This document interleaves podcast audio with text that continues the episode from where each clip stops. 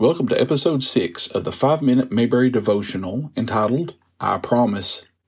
In today's episode, we're going to look at episode 6 of the Andy Griffith Show entitled Runaway Kid and look at Romans chapter 4 verse 21. So let's get right into the episode. Today's episode starts with Opie and some of his friends having a shootout on Main Street. When Andy pulls up in the squad car, Opie continues in his persona of Billy the Kid and pretend shoots Andy, even though Andy is too busy to die for him. The three boys decide to have some more fun and move the squad car in front of the fire hydrant. While the Andy Griffith Show has many memorable scenes, what follows next is one of my favorites. Barney gives Andy a ticket for parking in front of the fire hydrant. Since Barney can't take Andy before the Justice of the Peace, because Andy is the Justice of the Peace, Andy makes Barney temporary Justice of the Peace so he can try him. What follows is a classic scene in TV history. After Andy's trial, he then finds out from Opie that he and his two friends were the ones that moved the car. Opie tells Andy it was just a joke and how he promised he wouldn't tell on them. Andy then gives Opie a lecture about keeping promises that you make to friends. In the next scene, we see Andy sit on the front porch playing his guitar. Opie brings his new friend George up to meet Andy. Andy then finds out that George, or Tex as he likes to be called, has run away from home. Andy tries to get the boy's father's name and where he's from from Opie, but Opie reminds him of how he's not supposed to break the promise he's made. Later, back at the courthouse, a call comes in from the sheriff at Eastmont. We learn the boy's identity is George Foley, and Andy heads home to try to resolve things. Andy talks to George for a bit to find out why he wants to run away. Turns out he's just tired of taking orders. Barney shows up and gives Andy a drawing that he's made of the missing boy from Eastmont. After Barney realizes he's overlooked George sitting on the porch, he storms away with aggravation at Andy. Andy then goes back inside to have another talk with George.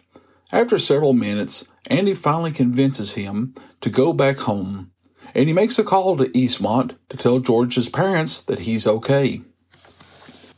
Andy calls for Opie and tells him how George has changed his mind to which Opie sees this as Andy's breaking his promise. Andy then explains to Opie how he didn't break his promise, but he just had to bend the rules a little bit. The epilogue shows Andy getting an idea to move the squad car to make it look like Barney had pulled in front of the fire hydrant. But before Opie and Andy could start, Barney catches him and writes him out another ticket. I want to look today at the obvious illustration in this episode, and that's the one talking of promises. Once Andy convinces George, aka Tex, that going home was the best idea, Andy calls George's dad to assure him that his boy is fine and to let him know that him and Opie would be bringing him home. Opie comes in, catches the last part of the conversation, and thinks his dad has broken his promise. He feels that Andy has given him one set of rules to follow, and then he broke those rules. Andy then has to explain to Opie just what it means to have rules and why sometimes the promises we make we can't always keep. Opie slowly comes to terms with the reason why Andy broke his promise to Opie about the runaway boy. So much, in fact, that Opie decides he'd like to run away too. Even invites Andy to come along with him. The Bible is full of promises made by God. In fact, you can find books based on these promises.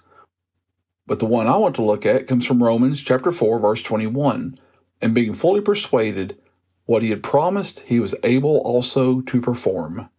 Paul is writing about the faith of Abraham. Abraham had great faith during his lifetime. Not to say that he didn't make some poor decisions, but he had faith in God.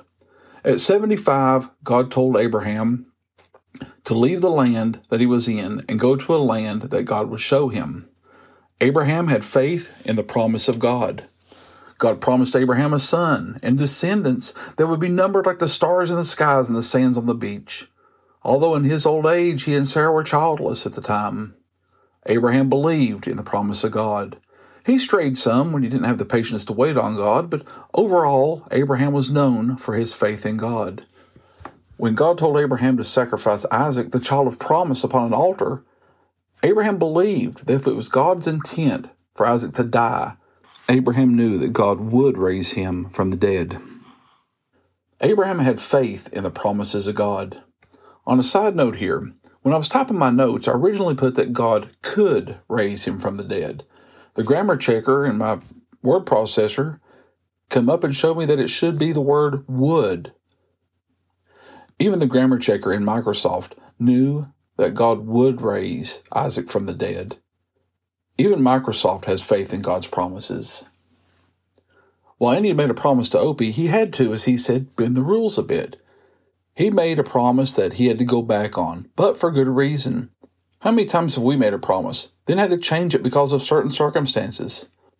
Maybe you made a promise to visit someone, but because of coronavirus, you couldn't get out. Maybe you had a promise to pay back some money that you borrowed quickly, but all of a sudden you've lost your job. Maybe you made a promise and just forgot about it. When we put our trust in the promises of man or woman, we're going to be disappointed. I don't think anyone makes promises with the intention of not keeping them. Sometimes things happen that we just can't control, and we're not able to keep them. Or maybe, as in Andy's case, keeping that promise isn't the best interest of everyone involved. I know every circumstance is different, but when someone fails on their promise to us, before we get mad, think have we ever failed on a promise to someone? I know I've failed on my promises to God, but He forgives me every time and still loves me in spite of myself. And I know that God's promises are steadfast we can always count on them. Thanks for listening. I hope you've enjoyed and keep listening next Wednesday as I'll be covering episode 7 discussing Andy the Matchmaker.